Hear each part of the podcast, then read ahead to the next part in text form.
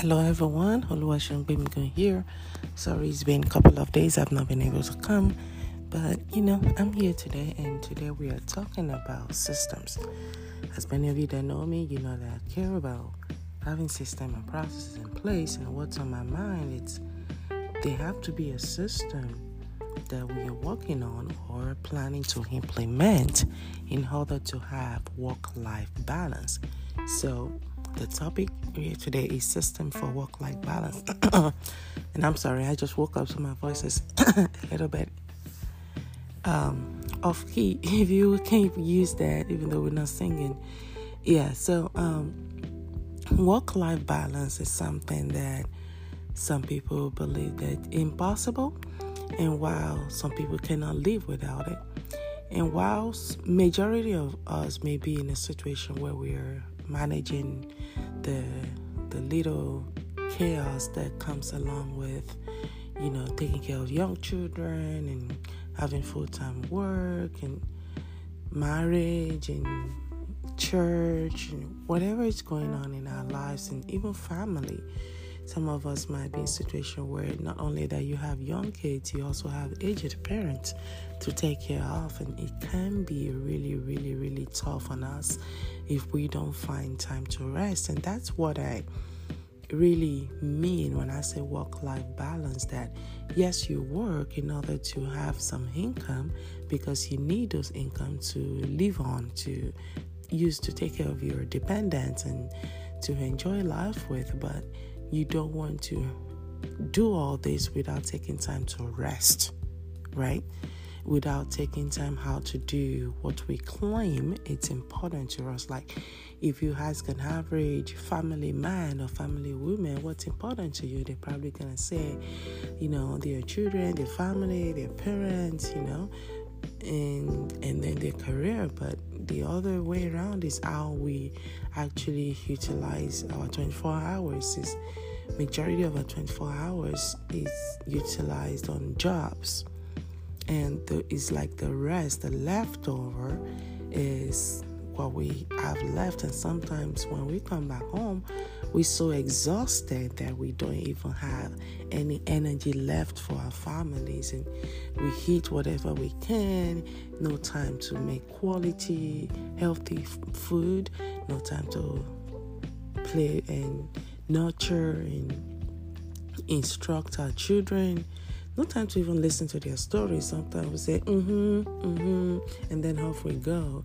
And the children know that mm, mom is not paying attention, or hey, dad is not paying attention here.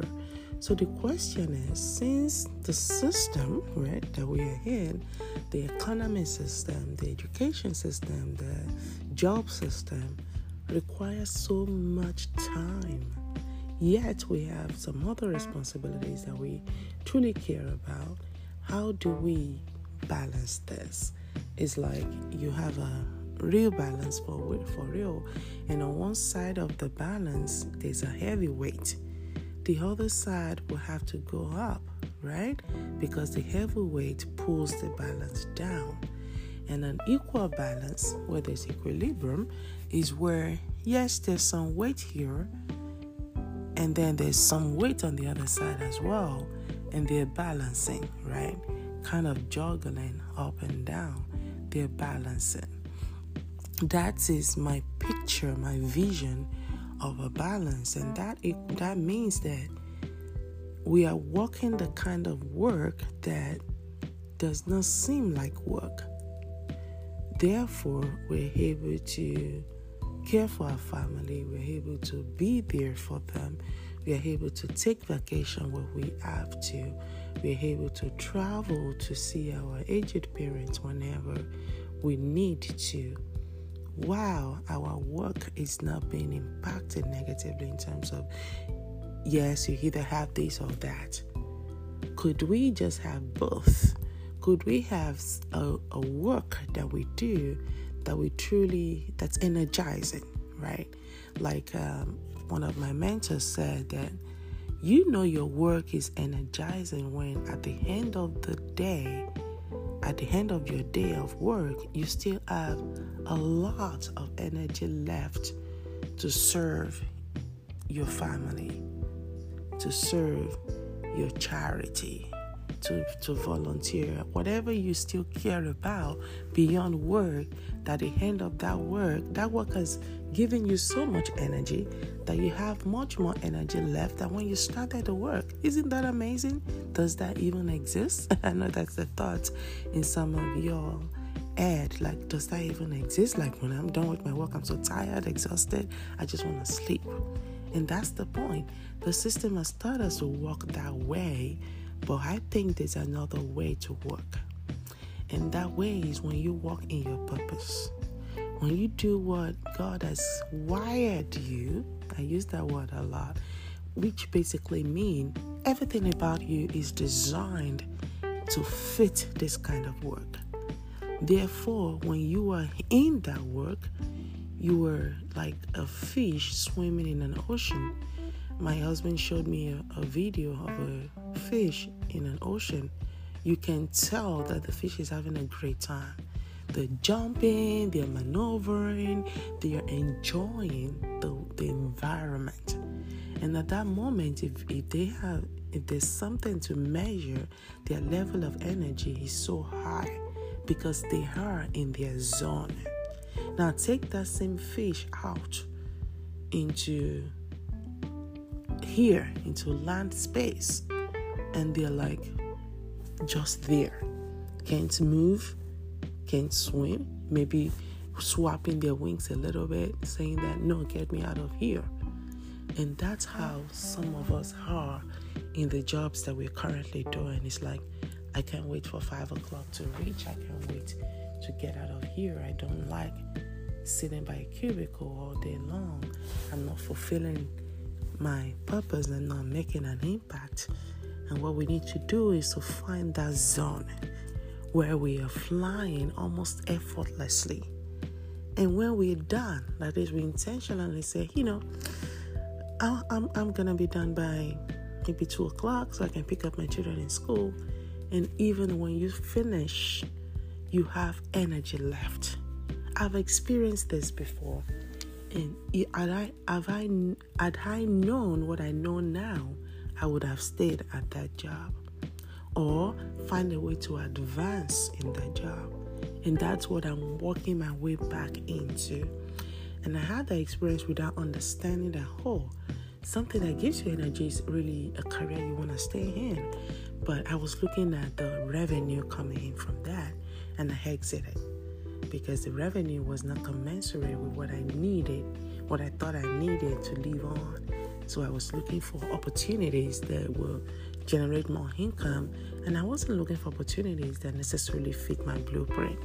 And I don't want you to make that mistake. Of, of course, money is good, and it has helped me a lot. I don't think I would have been able to do a lot of things I'm doing now if I didn't have that extra cash coming in.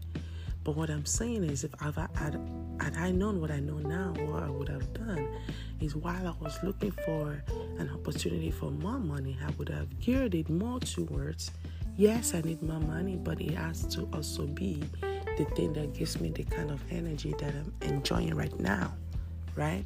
But I didn't know that energy is a thing.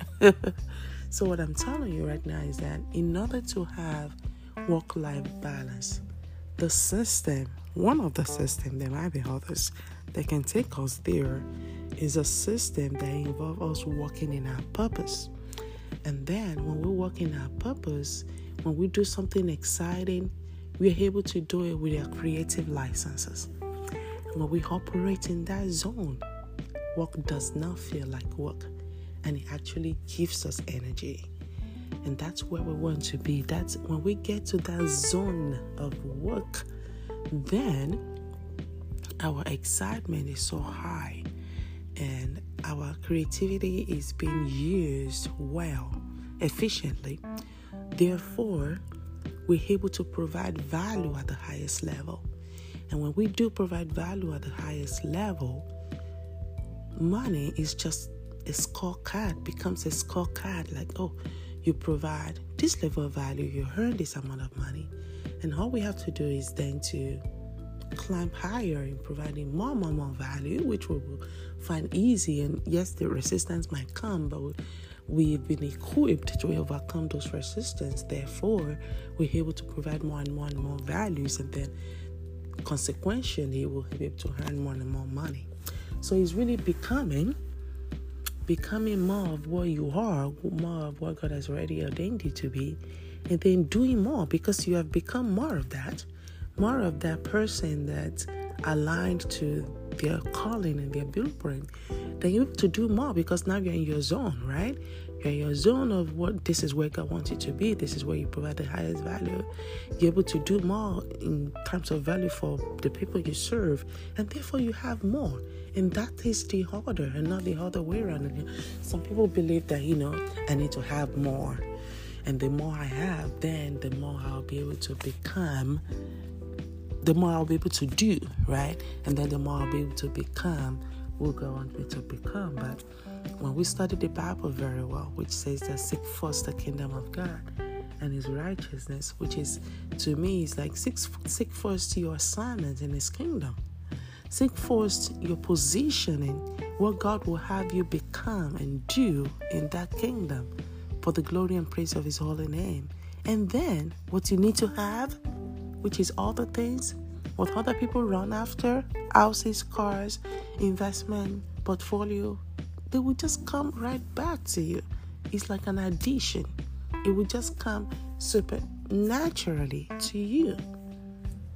But people like to seek those things first and hope that when they have it first, then they will be able to do what is right, they will be able to be more valuable to people.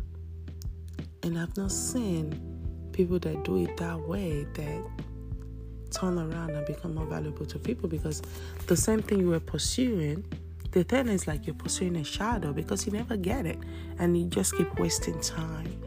Because when you're pursuing to just have without becoming and without doing, then that thing is like a mirage. What God is saying is that when you do that first, which you're supposed to do, which is supposed to be harder to you, not supposed to even pursue it at all. It's like you keep pursuing, pursuing, pursuing, and you never reach it because it's not a thing, right? It's like you're pursuing, it's like you're driving and you keep seeing this mirage in front of you, and the closer you get to it, it, it disappears. And you keep driving, you see this mirage again, the closer it gets, it disappears. And you almost feel like a course, like, oh, what's happening? I'm doing everything right. It seems like I can't even get my hand on enough revenue. And what I'm saying is, let's go back to the principle. You know, principle is like a guiding light.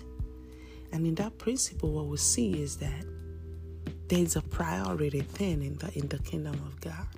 And that priority is do first this, right? Figure out first what you're good at. Figure out first what God has designed and wired you to do best. And go do it. Go do it, right? Go do that thing, not minding um, how you're gonna have the things you wanna have. Let's just follow that order and let's see what comes out of it. I wouldn't say I've completely followed that order, but I'm on the path. And while I'm on the path, I've heard stories upon stories of people that follow that path and they found good success. And success is overall not tiny.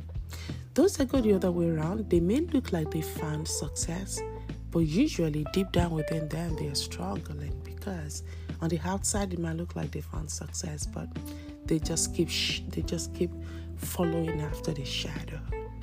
That's what it feels like to them. But those that walk the path of the principle of becoming and doing and then having, when they get to the zone of having, they have it all. Because the thing they become is what fulfills them. The thing they do is what God has wired them to do, which pleases God.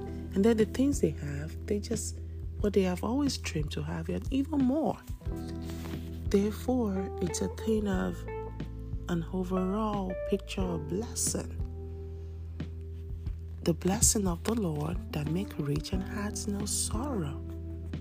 Because the process of you getting it is a process that involves becoming who God wants you to become and doing that specific thing that He wants you to do.